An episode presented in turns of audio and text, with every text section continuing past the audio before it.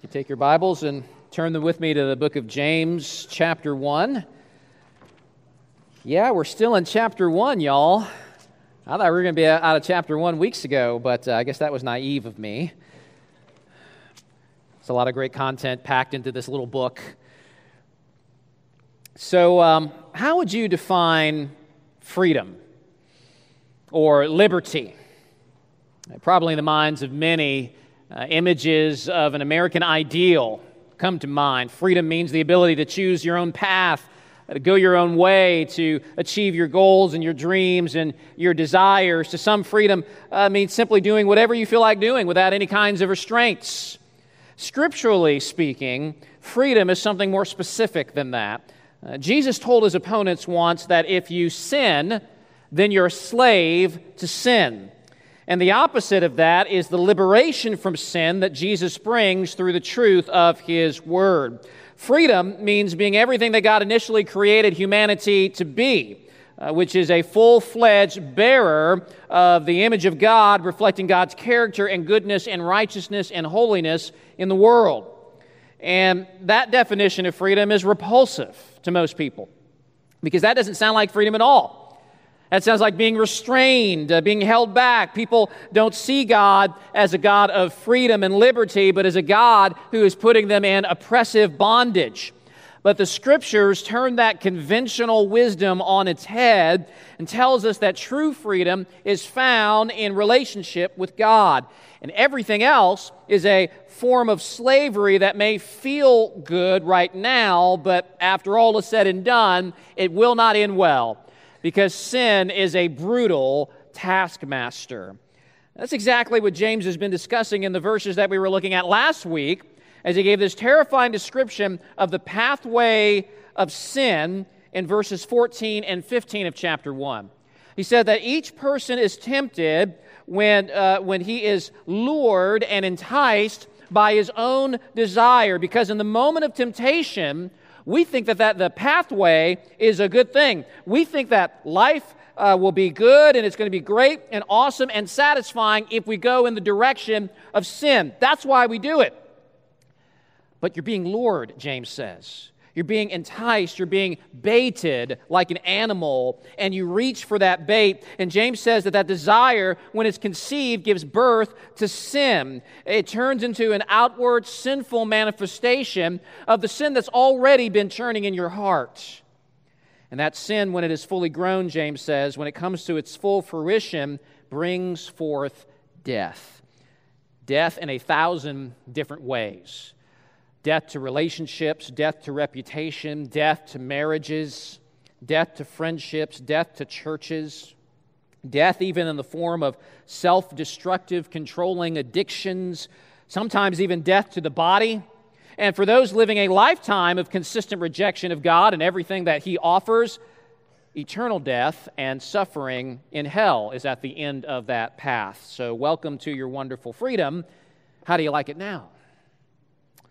Uh, the thing that seems so wonderful and so good and so free is the thing that enslaves you, puts you into bondage, and ends in your destruction. Because there is a way that seems right to man, but in the end it leads to death. But there is another path. There's a better path. It's the path that takes you right back into the loving arms of a good and perfect God who gives good and perfect gifts. That's James' point in verse 17 the ultimate good for yourself that you're seeking in sin is not found in sin, it's found in God, who always keeps his promises, who's always doing right by his people, giving them good and perfect gifts from above. And the first proof of God's goodness, James gives us in verse 18. We looked at this last week. We're still in review time here. In verse 18, it says, Of his own will, simply out of the goodness of God's own heart, uh, out of his mercy, he brought us forth. He birthed us. Not physically, of course, but spiritually. He's talking about a spiritual renewal. At one time, we were completely dead in our sin. We were slaves to sin by nature and by choice. We were children of wrath. Deserving God's holy justice because of our rebellion against Him. And what salvation is, it's a renewal, it's a rebirth, it's being born again. It's God taking your dead spirit that was in hostility towards God, uh, taking your heart that loves sin and self more than God, and He breathes new life into that spirit, giving you a new heart with new desires because you've been made in a, into a new creation. So basically, salvation, what it is, is God saving you from yourself and the destructive path that you were on. Uh, but salvation for you does not mean instant, immediate perfection. It's about a change in direction. Uh, you see, you were once walking away from God. You were walking down the, the path of, of sin, and, and at the end of the ro- road was destruction and judgment.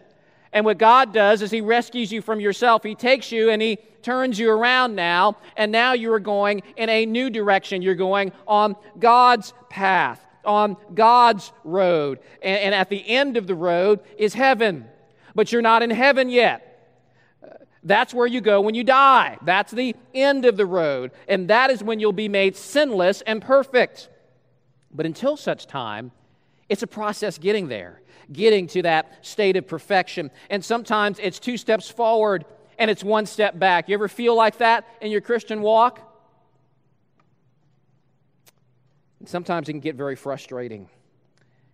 But all of us know, all of us know the, frustra- the frustration and the failure that comes with, with trying to follow God. We all know what it's like to, to, to say in our heads, I know that the Bible says that I'm free, but sometimes I still feel like a slave. And the good news is, is that James does not leave you without help and without direction here. If you find yourself sometimes weary in the battle against sin, James offers you a, a path forward. It's, it's different than the path that we looked at last week, the path of temptation and death death and destruction. This is a different way, a better way. So let's hear God's wisdom through his servant James right now. Please stand with me out of honor and reverence for the reading of the precious and perfect word of our God. We're in James chapter 1, and we're going to start in verse 19 and read on down through verse 25. This is James writing. He was the brother, or should I say, the half brother of the Lord Jesus Christ. Used to be an unbeliever, then God got a hold of his heart. And now he writes this under the inspiration of the Spirit of God. He says, Know this, my beloved brothers. Let every person be quick to hear, slow to speak, slow to anger. For the anger of man does not produce the righteousness of God. Therefore, put away all filthiness and rampant wickedness, and receive with meekness the implanted word which is able to save your souls. But be doers of the word, and not hearers only, deceiving yourselves. For if anyone is a hearer of the word and not a doer, he is like a man who looks intently at his natural face in a mirror, for he looks at himself and goes away and at once forgets what he was like.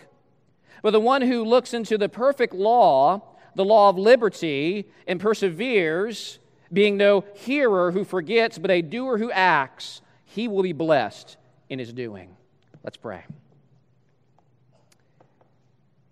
Father, this morning I pray that you would do the work that I can't do, which is miraculously speak through your holy word in such a way that it will touch hearts, in such a way that it will bless, in such a way that it will impact and change lives.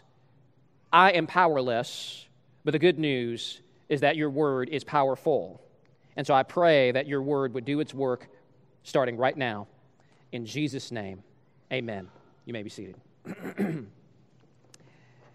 In the year 1722, when he was just 18 years old, uh, Jonathan Edwards began writing his 70 resolutions. And in Resolution 28, he wrote this resolved to study the Scripture so steadily, constantly, and frequently as that I may find and plainly perceive myself to grow in the knowledge of the same. Edwards was a teenager when he was writing that.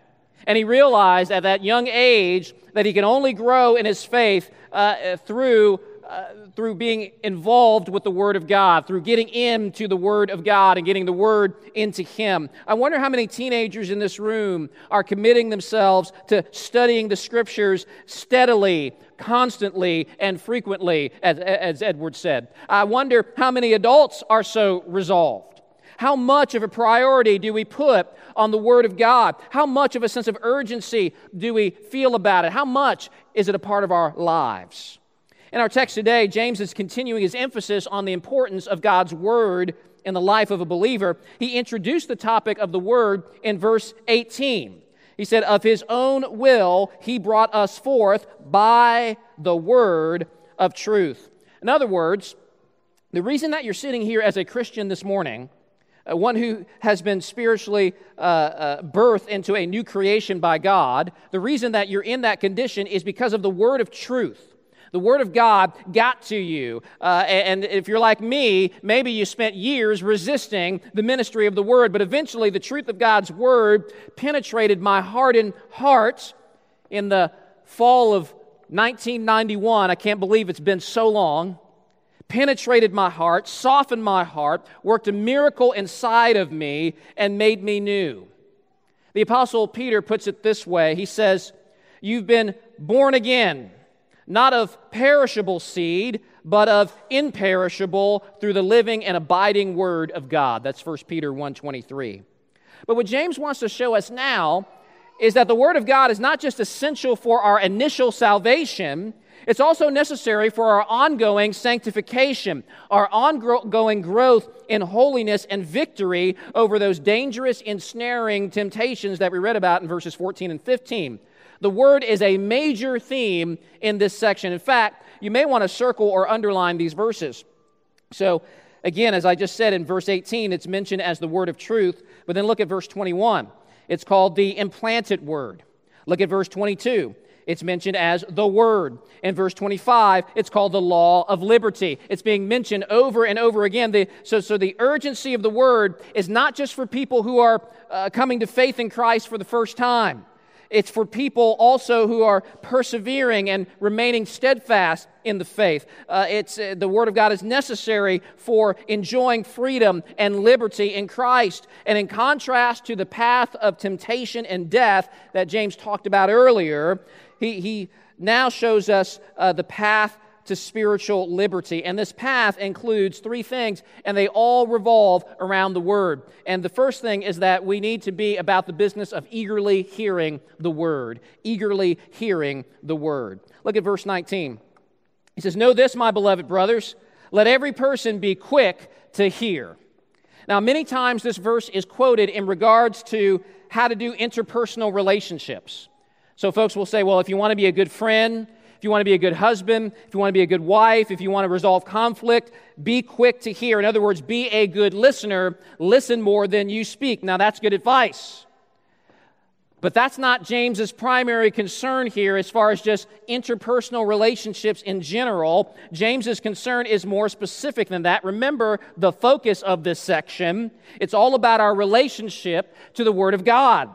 So be quick to listen in this verse is really about listening to God. It's about hearing God. In other words, if you want to enjoy spiritual liberty and freedom, the very first thing you must do is be quick to hear the Word of God. Now, how do we hear from God? Some people are going to tell you, well, you listen for audible voices.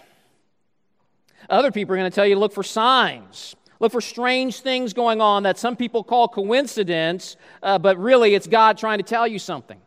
Uh, sometimes people get really mystical and spooky about how to hear from God.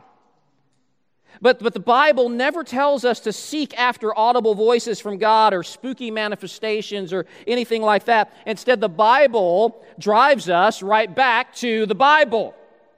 Ephesians 2:20 says that the church is built on the foundation of the prophets their teachings, their writings, the foundation has been laid. The canon of Scripture has been closed. There is no further need for new revelation. Every word that you need to hear from God, to live for God, and enjoy spiritual liberty is found right in those Bibles that you're holding right now. That's what the Apostle Paul was getting at when he wrote to Timothy that all Scripture is breathed out by God and profitable for teaching, for reproof, for correction, and for training in righteousness, that the man of God may be complete and equipped for every good work. Now, James doesn't just say, hear God's word, he says, be quick. Be quick to hear. Be eager to hear because what God's going to say to you is important. It means hearing with an attentive spirit because there is a way to listen and not really hear. You know what I'm talking about? Wives, have you ever talked to your husband about something that was really important to you and you were talking and you were talking and you were talking and he is nodding and he is nodding and he is nodding in all the places that he's supposed to nod. But maybe, wives, halfway through the conversation, you realize something. Much to your horror, you realize that he's not paying attention. Uh, he's, he's thinking about work or golf or, or, or whatever else it may be. The Avengers, I don't know. It seems like he is listening, but really he's not hearing, and your voice sounds like the voice of the adults in a Charlie Brown cartoon. You know what I'm talking about? What does that voice sound like? Wonk, wonk, wonk, wonk, wonk, wonk, wonk, wonk. I'm sorry, wives, to break that to you. That might be a revelation to you. Sometimes that happens. I'm not saying it's good, I'm just saying it's real. Husbands, husbands, don't be like that with your wives. But even more important, church, don't be that way with God. That's the point here. Be quick to listen. As one writer said, it is possible to be unfailingly regular in your Bible reading, but to achieve no more than to have moved the bookmark forward. The word is read, but it's not heard. Some of you get this. You can open up your Bible in the morning, and you can do the next little thing in your Bible reading plan and you can check off a little box that says that you read it, and you can close that Bible, and you have no idea what you just read. And y'all are like, I don't know what you're talking about, Deemer. Maybe that's you, but that's never happened to me. I bet you that's happened to some of you before. You might have been reading the Word, but you weren't really hearing the Word. It's just a mechanical kind of thing that you were doing. And the Word becomes wonk, wonk, wonk, wonk, wonk, wonk. And so we need, to, we need God to help us cultivate a greater sense of urgency when we come to our Bibles. Moses said in Deuteronomy 32 Take to heart all the words by which I'm warning you today, that you may command them to your children, that they may be careful to do all the words of this law. For it is no empty word for you, but your very life. Think about that. Moses is saying that God's word is not optional. It's a matter of life and death. Do you, do you feel that same sense of urgency about God's Word? That this Word is not just words on a page, but it's your very life. That your spiritual life hangs in the balance based on your response and your attitude towards the Word. Can you say with Job, who said in Job 23 12, I have treasured the words of his mouth more than my portion of food? A great example of this attitude is in Luke chapter 10. And here Jesus had entered Bethany and visited the home of Mary and Martha and Lazarus. And you may notice, know the story. Uh, Martha is running around the house and she's trying to serve everybody. And she's probably sprinting back and forth in and out of the kitchen. She's cooking and she's cleaning and she's got stuff going on. And she's trying to be a good host. And Martha got annoyed that she was doing all the work herself. And the Gospel of Luke tells us that, that she went up to Jesus and, and almost like a snitch. She went up to Jesus and said, Lord, do you not care that my sister has left me to serve alone? Tell her then to help me. But the Lord answered her, Martha, Martha, you are anxious and troubled about many things, but one thing is necessary. Mary has chosen the good portion which will not be taken away from her. You see, Mary was quick to hear. She was eager, she was attentive. There was nothing that was more important to her in that moment. Jesus was there and he was speaking the very words of God. Who cares about eating? Who cares about drinking? What's in the stove? That can wait. This is the priority. Many of us are more like Martha than Mary, aren't we? We're all about getting stuff done, checking off boxes, getting the, getting the next project done, being productive. And if we have time, we'll eventually get around to the word. We, we know that, that we need to do that, and, we'll, we'll get to it. But right now, I'm just really busy. Can't you see? God understands. And, and really, our lives should be the opposite. When, when I have time, I'll get around to this other stuff. But right now, I got to do this. This is my very life. I can't make it without this.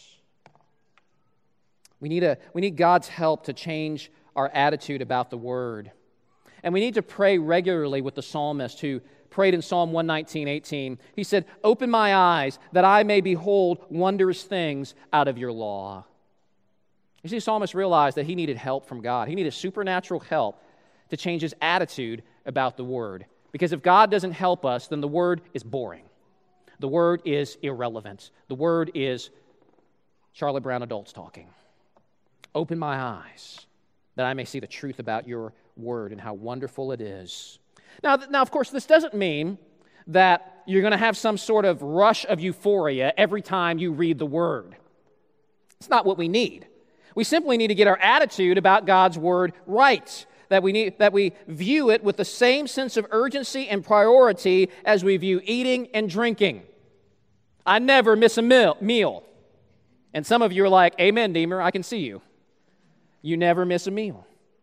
No matter how busy I am, somehow I find time to eat. I don't know how I do it, but I just do. Why? It's a big deal to me. It's important. I'll be late for something if it means I can not be hangry anymore. There's a sense of urgency there. We have time for the things that are most important to us. We really, really, really do. We need God to help us. Because you will not grow in your walk with God and experience greater levels of spiritual liberty apart from being quick to hear the Word of God. As someone wrote, uh, as we hear the life giving Word, the energies of our new nature are stimulated into action. So, if you're going to be quick to hear God's word, if you're going to read it with increased attentiveness, it may mean some radical changes in how you approach the Word of God. Uh, no longer will you just mechanically read the Bible, not even engaging your brain and, and your heart as you read. You're actually going to think about the text. Uh, you're going to hang on its every word. I, think, you know, if, if we had somebody uh, very important come here this morning and stand up on this stage and speak, if the President of the United States came and he started speaking, I bet you just about everybody in here would be paying attention and hanging on to his every word because you think it's important and you think it's a big deal. How much more is it with the King of the universe? Oh, and how we need to hang on his every word. So we're going to think about what we're reading. We're going to engage with it. We're going to ask questions of those verses that we're reading. We're going to let the scriptures challenge us and push us. You're going to meditate on the word. You're going to ask yourself, what, what does what I'm reading show me about God? What does it show me about Christ and the gospel? Is there something in the text that exposes a sin that I need to repent of? Or is there a command I need to obey? Or is there a principle I need to incorporate into my life? Is there anything here in this text that is correcting my wrong thinking, that speaks to the current challenges of my life? What here can encourage me? How can I pray in response to the text? There's a million questions like that that you can answer. And if you need help with how to get into the Word of God and, and how to deal with the text and wrestle with the text, I, I would be more than happy to help you with that. Now, being quick to hear isn't just for when you're reading your Bible, but for also for when someone is teaching you the Bible uh, when they are speaking God's truth, when they are speaking God's word into your life, when, when someone is showing you how his word applies to your situation, whether that be me up here on Sunday mornings, or whether you're being counseled or held accountable or discipled by another Christian, to the degree that someone is speaking God's word, speaking scripturally to you, you need to be quick to hear that, thinking deeply and carefully about that, and taking it very seriously. James says, Be quick to hear the word. And then he says, Be slow to speak. Now, James here is not saying don't be talkative, although there can be some benefit in that. Instead, again, considering the focus of, of James on the word in this section, He's talking about handling God's word. We should be very quick to hear God speak his word. We should be more careful when we open up our mouths teaching God's word to others. Now, this is not certain, but it is likely that the first century church service was different from ours in that it was interactive during the sermon. It wasn't just that only the, the one person with the microphone would speak, not that they had microphones back then, but it was just the one person's up there speaking and everybody else is just passive and not, not saying anything. There was interaction. Some of you probably would like us to implement that here at Harbin's. That would be interesting. But it could be that, that if that was the case, uh, that in the early church, maybe some things were getting out of hand, uh, out of hand with the interaction, and people were more eager to talk than to listen more eager to teach than be taught, which in and of itself is a red flag.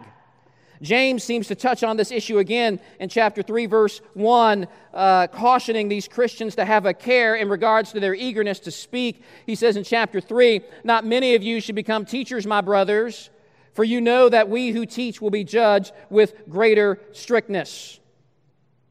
In other words, don't be in a big hurry to be a teacher. And then James goes on in that chapter to talk about the dangers of lacking self control in your speech. Uh, John MacArthur says that James here speaks of having a holy fear that you might represent, misrepresent the truth, a reticence that holds you back until you really grasp it. The uh, great preacher John Knox, who brought the Reformation to Scotland, was gripped by the weightiness of the ministry of preaching. And his biographer uh, tells the story that when Knox was called to preach, that he burst forth in most abundant tears and withdrew himself to his chamber. His face and behavior from that day until the day he was compelled to present himself in the public place of preaching did sufficiently declare the trouble and grief of his soul. He was terrified. John Knox understood what it meant to be slow to speak. And, folks, I'm no John Knox, but I get it. And I must tell you that while preaching the word is one of the greatest privileges I have in my ministry here at Harbin's, it is also at the same time the thing that causes me the most consistent fear and anxiety. And I mean a holy, reverent fear. James is saying, be slow to speak until you have grasped the word and you're rightly dividing his truth.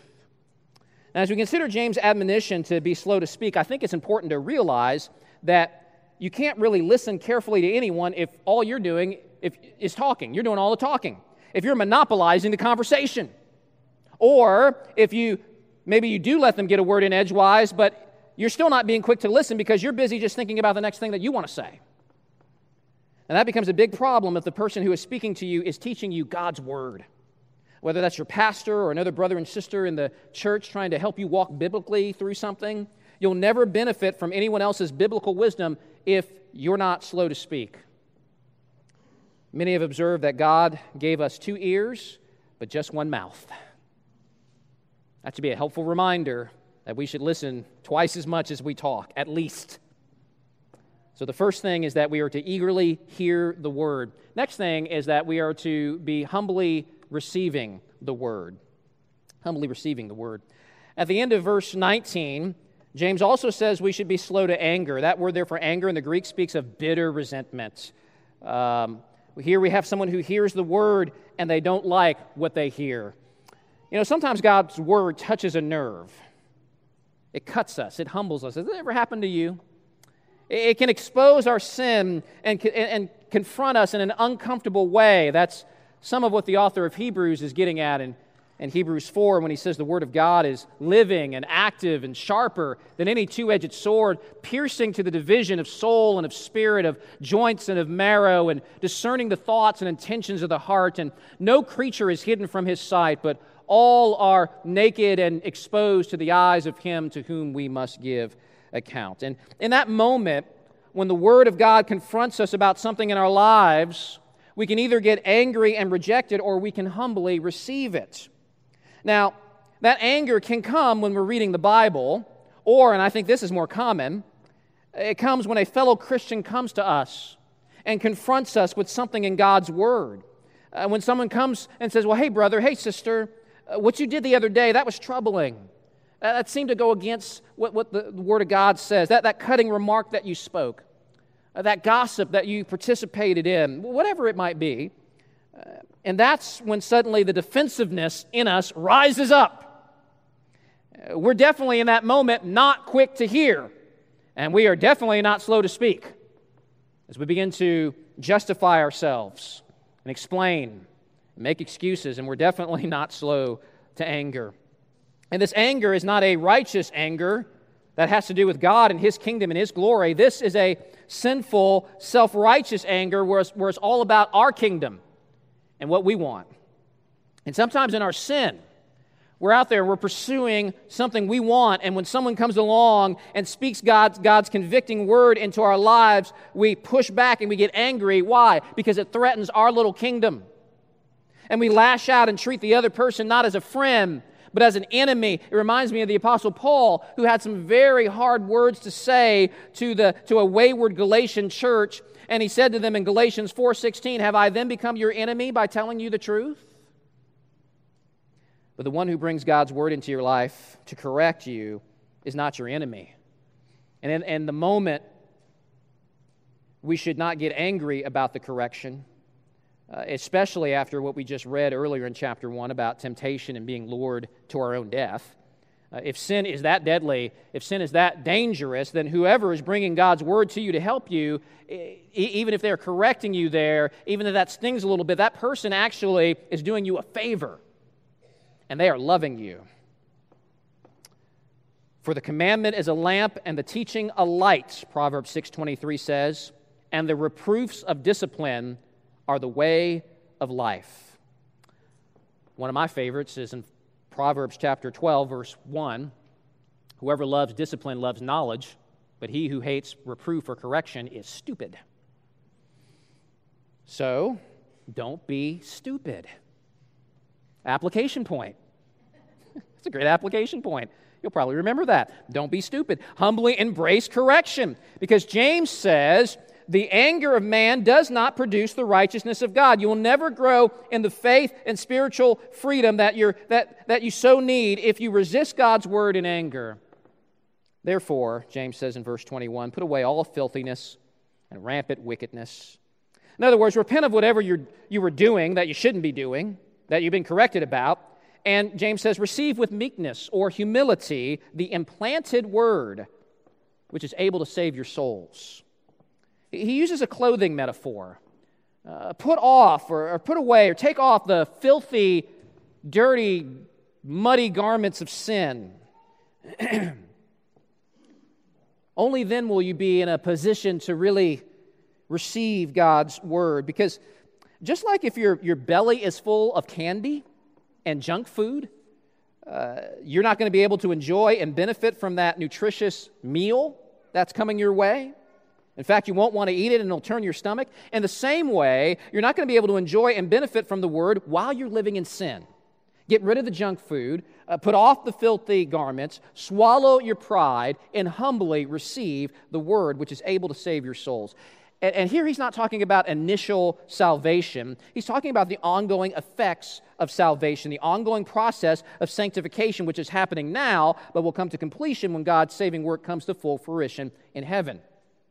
You know, the Bible speaks of salvation in different aspects, like we have been saved, we are being saved, and we will be saved. James says that as you humbly receive that word, that, that word has the power to grow you into everything a saved person is supposed to be. And notice James says that the word is already implanted in you. James is speaking to Christians. He's speaking to saved people. He's telling Christians to re embrace something that is already implanted in you. Uh, receiving the word is not just a one time thing that happened when you were converted. Instead, we're to keep going back to that word that saved us. And that word helps us to move forward because the implanted word bears fruits. So while verse 18 taught us that you don't get saved apart from the word, here we learn that you don't grow apart from the implanted word that is humbly received by God's people. But nevertheless, with that said, we, we don't remain passive, which leads to my third observation. We are to be faithfully obeying the word, faithfully obeying the word. Verse 22 But be doers of the word, and not hearers only, deceiving yourselves. This is important. This is important. You can be quick to hear the word, you can humbly receive the word in that moment, but that's not enough. Now you actually have to do something. Uh, you actually have to put it into practice.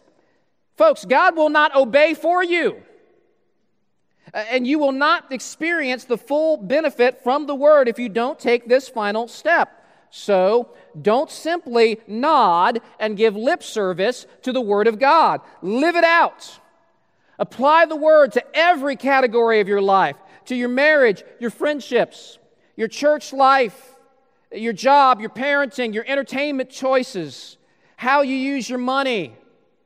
And like Nike says, just do it. Just do it. James says to just hear the word and not do it is self deception. You're fooling yourself. How so? Because you've deceived yourself into thinking that since you, you give a big thumbs up and amen to Deemer's sermon, or you enthusiastically endorse a Bible verse and you post it on social media, or you nod in agreement to whatever scriptural truth someone else shares with you, just because you do those things and nothing else, you think you're just you're doing just fine. And James says, no, you're deceiving yourselves. James says in, in verse 23 For if anyone is a hearer of the word and not a doer, he's like a man who looks intently at his natural face in a mirror, for he looks at himself and goes away and at once forgets what he was like. Now, back in James's day, they didn't have polished mirrors like we do today. It was different. They took silver or bronze and they polished, and maybe even gold in some circumstances, and they just polished it to such a degree that you could finally get a faint reflection of yourself in the mirror. But certainly it wasn't as clear as the kind of mirrors that you're thinking about. That's why Paul says in 1 Corinthians 13, now we see in a mirror dimly. Uh, because he, he, he, could have been uh, looking at a, a piece of, of, shiny silver or bronze, and it's not the same thing as, as, looking in reflective glass like we have today. So it would have been really easy for folks to, to look into that kind of mirror and, uh, and quickly forget the details of what he saw. James is telling you don't treat God's word that way. You hear the word, and, and then it's like you've totally forgotten what you just heard. If you desire to obey God's word, then you're going to work hard uh, to really take it in, to really remember it. In Deuteronomy chapter 8, Moses warns the, uh, the Israelites. He says in verse 11 of, of Deuteronomy 8 Take care lest you forget the Lord your God by not keeping his commandments and his rules and his statutes. Moses ties in forgetfulness with disobedience to God, just like James does. And then, a little later on uh, in Deuteronomy chapter 8, Moses goes on to say, Beware lest you say in your heart, My power and the might of my hand have gotten me this wealth. You shall remember the Lord your God, for it is he who gives you power to get wealth. And if you forget the Lord your God and go after other gods, I solemnly warn you today that you shall surely perish. Moses is warning the people of pride. Uh, forgetting God is a serious form of pride. Being a hearer of the word and not a doer is a form of pride. It's a way of saying, you know what? I can do life. I can make it through my day. I can do my job. I can take care of my kids. I can do all of that without God. Don't fool yourself.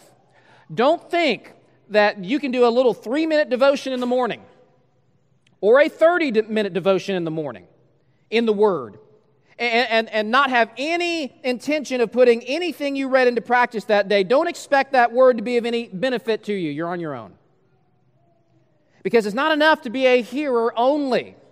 Uh, don't come to church, listen to the word, give Deemer a few hearty amens at all the right spots, and then five minutes after the benediction, you're in the hallway grumbling and, and gossiping about other people or leaders in the church, or speaking harshly to your wife, or disobeying your parents. That's pride. It's pride. It's not enough to hear the word. It's not even enough to fill your head with Bible knowledge. You know, one of the easiest ways to hide your sin is to fill your head up with Bible facts and systematic theology. And we get, we get fooled by that. Folks, getting a big theological head, you can't draw a line from that to, oh, this person's really, really godly. You just can't do it. And I'm all for Bible knowledge and systematic theology. Don't get me wrong. I, I lead two systematic theology reading groups, and they're fantastic. But sometimes we falsely assume that raw knowledge equals godliness. But you can have all this knowledge and you can still forget God. And, and there are people who are mired in secret sin that are e- extremely impressive on the outside as they spout out lots of theology and good doctrine. And that knowledge can be a way to hide sin. In fact, someone here right now may, might be in that position. My friend, don't, don't do it. Don't go that way. If you are a hearer of the word, but not a doer, you will continue to remain in spiritual bondage, in frustration, in discouragement, and stunted in your spiritual growth.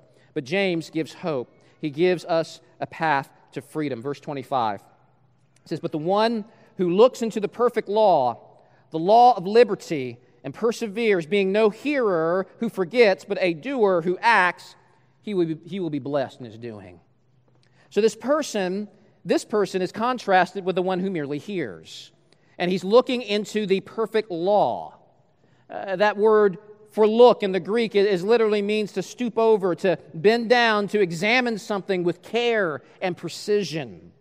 And the object of this man's examination is not just the law, but the perfect law, the law of liberty, the law of freedom. Now, now to some, that seems to be an oxymoron to put words like law and liberty together. Many people think of law, the law, as bondage, but here James sees the law of God as freedom. Because by law, James isn't referring to simply a set of rules. And he isn't just referring to the Ten Commandments or the rest of the laws given in the Old Testament. He is instead referring to the totality of God's revealed word. And the totality of God's revealed word is summed up in one person and in one thing Jesus Christ and the wonderful work of redemption that he came to do. Jesus came and he set us free from the impossible task of carrying the weight of God's law on our shoulders. We just we couldn't do it. So as our representative, he did it. And Jesus came and, and He set us free from the impossible weights of bearing the burden of, uh, of God's penalty on our backs, which is the full wrath of God. And as our representative, He bore it. And so all who believe in Jesus are set free from the power and the penalty of sin. What's more, His blood purchased the new covenant which includes not just a forgiveness of sins uh, right now and a home in heaven later, but it also includes a new nature in Christ equipped with the implanted word. What did Jeremiah say about the new covenant? I will write my word on their hearts. And James is telling us that that word is fully able to, as we keep on receiving it, bear fruit in our lives. And in fact, Jesus says in John 14 that if his word abides in you, uh, like, like a branch connected to a life giving vine bears fruit, so you will bear much fruit. And so the implanted word, as we abide in Christ, gives us the power to do what we could never do on our own, which is wage war against those old remaining sinful desires in us, and not just wage war, but even win. This is the law of liberty, which at its core contains the gospel. And James says the pathway to spiritual freedom isn't just a one time reception of the gospel, but a continuous fixing of your eyes on the gospel and all of its implications, and fixing your eyes on the prime subject of the gospel, which is the person of Christ, who, after purchasing your freedom, conquered the grave and sits at God's right hand, interceding for you during all of your trials and all of your temptations. This is why, this is what the author of Hebrews was getting at when he said, Let us lay aside every weight and sin which clings so closely, and let us run with endurance the race that is set before us, looking to Jesus, the founder and perfecter of our faith. Now, notice James says at the end of verse 25 that the person who looks into the law of liberty and perseveres and does the word, he will be blessed in his doing. There is, a, there is a blessing that comes with doing the word. There's an experience of freedom and happiness and satisfaction and the enjoyment of God's presence and favor that comes with doing the word. So the end of the, the path of temptation is death. That's all you'll find there. But the end of God's path is life and great blessing. So, in closing, my question for you is a simple one What are you going to do after what you just heard? After we sing the final song? After I give the closing benediction? What are you going to be doing in f- five minutes after that? Five hours after that? Uh, tomorrow morning, when you go back to a job that you hate, or when you go to school, and when you have to navigate the challenges of parenting and other relationships, what are you going to do in those moments when no one is looking? Will this week you be only a hearer of the word? Maybe the Lord is calling you in His Word to do a hard thing. Maybe there's someone that you need to ask for forgiveness for. Maybe there's a move of reconciliation that you need to make. Maybe it's honoring God with your money. Maybe it's using your speech not to tear down, but to build up. Maybe it's a call to sexual purity. I don't know what it is for you. maybe, it's a, maybe it's evangelism. The Word of God calls you to, to go and preach the gospel to all nations, and you're not doing it. I don't know what it is for you.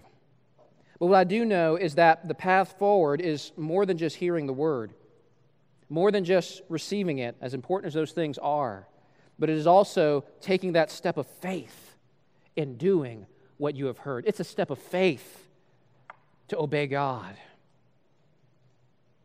And yet, when we have faith in God, our faith and trust is well placed. As you look into the perfect law of liberty, and as you persevere in the path of godliness, and as you not just hear the word, but you do it, take encouragement in the promise that you will be blessed in the doing. Do you believe that? Do you trust God? Do you trust Him that He will bless you when you do the hard thing and obey His word? If you do trust Him, then what's your next move? Let's pray.